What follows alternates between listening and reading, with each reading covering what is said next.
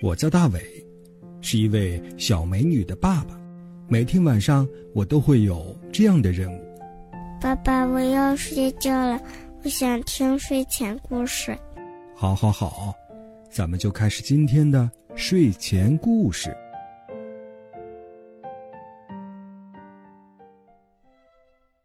晚上好，小朋友，欢迎收听大伟叔叔讲睡前故事。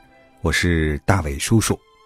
好的，今天节目的一开始，咱们来看一看哪一位小朋友又到咱们的节目中来做客了。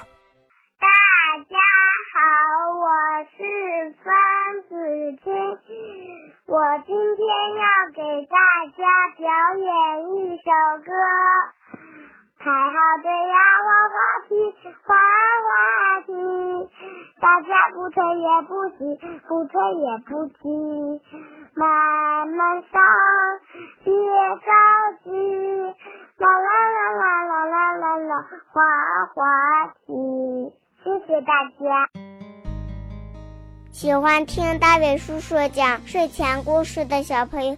可以发送微信，微信号码是拼音的巴啦啦三七二幺。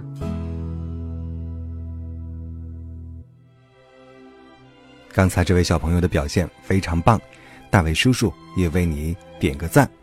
好的，接下来来开始今天的睡前故事吧。今天的睡前故事叫《熊爷爷的图书馆》，作者是谭哲。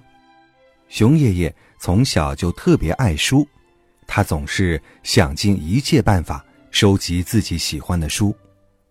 为了书，他爬进野蜂巢里，打败过群蜂战斗机；为了书，他钻进毒蛇谷，躲开过蛇信子绝杀阵；为了书呢，他搭过云梯，找过天上的月亮星星；为了书，他走过狮子丛林。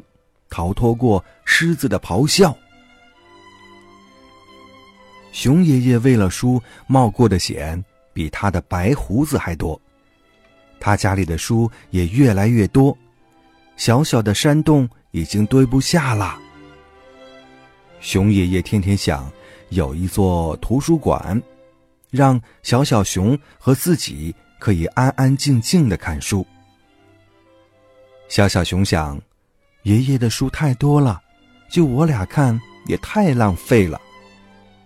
于是，小小熊对熊爷爷说：“爷爷，我们应该盖一座露天图书馆，让更多的朋友来看书。”熊爷爷搂着宝贝书，摇摇头说：“露天？开玩笑吧！下雨了，淋湿了我的书，咋办？”山洞外的常春藤赶紧说：“不会，我可以替他盖屋顶。”熊爷爷又说：“可是没有书架呀，放在地上，书受潮了咋办？”大树伸出强壮的树枝说：“不会，我的胳膊能做书架。”你身上那么多调皮捣蛋的虫子，又不爱干净，弄脏我的书咋办？这个时候，蚂蚁、毛毛虫、螳螂钻出头来，齐声地说：“不会，不会，我们一定先洗干净再看书。”那你们弄坏我的书咋办？不会的，不会的，我保证，我从今天开始再也不住书了。连小小的蛀虫也发了誓。那么好吧，试试看吧。熊爷爷半信半疑。就这样。露天图书馆成立了。常春藤不停的攀援着，在树枝的周围用叶子和藤织了一个大大的绿屋顶。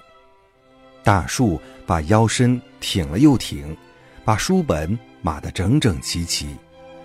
小鸟们叼来各种各样的树叶，送给熊爷爷做包书纸。小松鼠跳过来，帮忙把每一本书包好。小小熊把书摆上树枝，蘑菇们变出了许多桌子和凳子，屎壳郎们清理着每一个角落。忙完后，小松鼠从兜兜里拿出一枚松果，送给熊爷爷。洗干净手，拿起一本书，靠着书干，边看边笑。小鸟也洗净嘴巴，翻开一本书，边唱边跳。蝴蝶、蚂蚁、螳螂早就洗得干干净净的，钻进了书堆里，寻找自己的快乐。就连屎壳郎也把小粪车推到远远的地方，再走回来，弹掉身上的脏东西，洗净手脚，捧着一本书读起来。小小熊当上了图书管理员，爬上爬下，忙个不停，帮朋友们找书。不行，这样我没时间看书了。小小熊心想。他向熊爷爷告假一个月，躲在山洞里。玩起了电脑，熊爷爷着急了，喊：“孩子，总玩电脑可不行哦，要帮爷爷的忙啊，要多看书才对。”小小熊笑嘻嘻地说：“哦，知道了，我只玩一个月。”一个月后，小小熊从山洞里出来，送给熊爷爷一件神奇的礼物——八只电子机器手。现在。只要对着大树喊出书名，这些机器手们就会自动找出那本书，捧到读者面前。哈哈，装上这些机器手，我成了铁臂螃蟹树了。不过，变成一只螃蟹的生活应该也不错。大树这样说。